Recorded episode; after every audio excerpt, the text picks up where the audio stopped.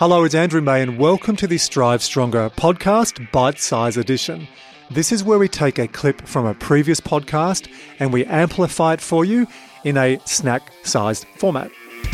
Today's bite size comes from episode number six of the Strive Stronger podcast with my good friend and ex cricketer, Ed Cowan. Ed talks openly about how adding mental skills to his training approach helped push his game further than he thought possible than just doing physical fitness. In particular, Ed discusses his use of journaling and self reflection to look at what went well, but also what didn't go well, so he can try and emulate more of the good things in the future, as well as eliminating what went wrong from his skill set and to avoid repeating the same mistakes.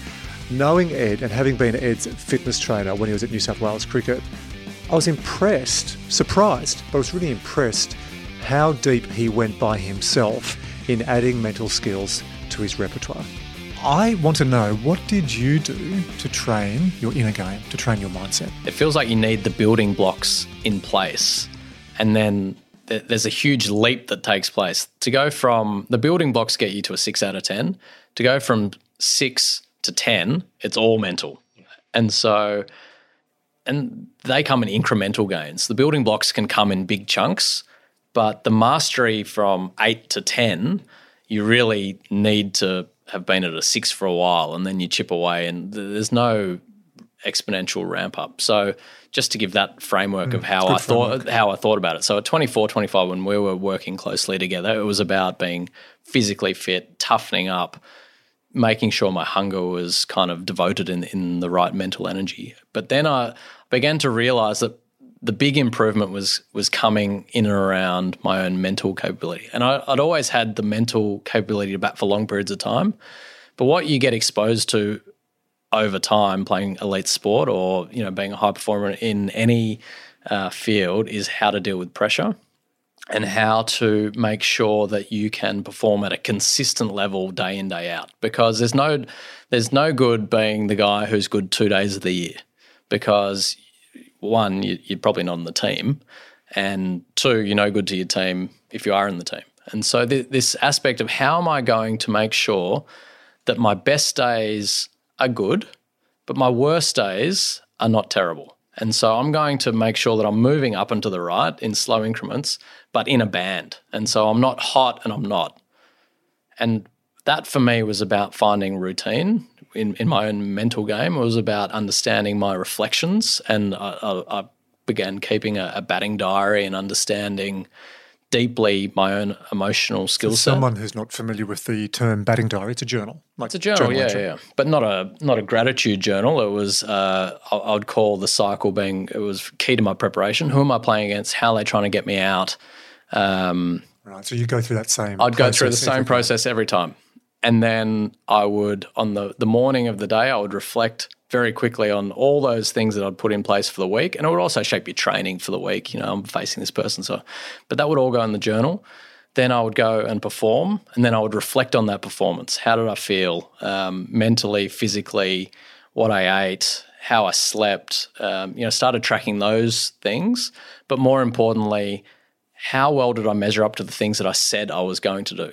I said that I wasn't going to cover drive Maisie bowling right arm off spin, and I got caught cover driving Maisie right arm off spin. that, that's a fundamentally flawed story for anyone who has seen me in the nets, but, but keep going. But the, so the line would then go through, mate. You committed to not doing X, and you did X. You need to get better. What? Okay, well, let's dig into that. What were the things that led you to making that mental error having committed to X and doing it. And so you be, the patterns start emerging. Did, did, you work that out yourself? Yeah, as you were saying that, and you know now I'm back in sport, yeah. loving it, doing mental skills. And we look at at least 12 essential mental skills. You can train an athlete or train a corporate worker or a small business owner.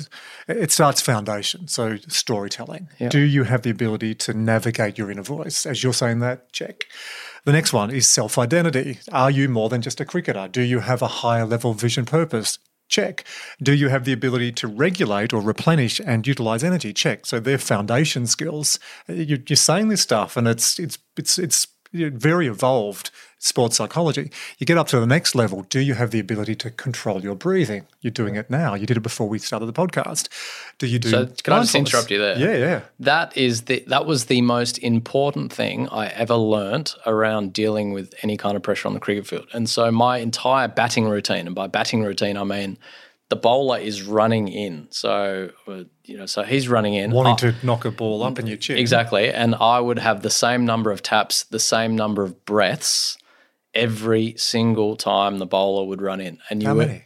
it would be three taps, three breaths. So Yeah, slow. Yeah, because show me. What does it look like? well, I'm kind of out of the game now, but we'll, we'll keep the story moving because for me that was something that I could innately control every single ball. That is mm. something that I what I couldn't control is what came out of his hand, but that was such a calming thing that would ensure that you were making the best possible split second decision.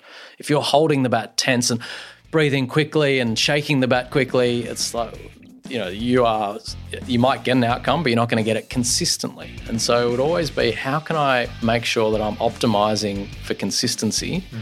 and performance and so breathing was by far the most important thing that i learnt to do when i was under pressure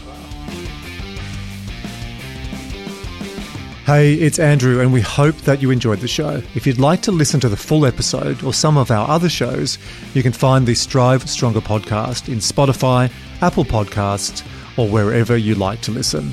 We have plenty more content covering all things high performance with world class experts from a diverse range of fields. And if you would like to support the Strive Stronger podcast, subscribe and leave a comment and rating as we love the feedback.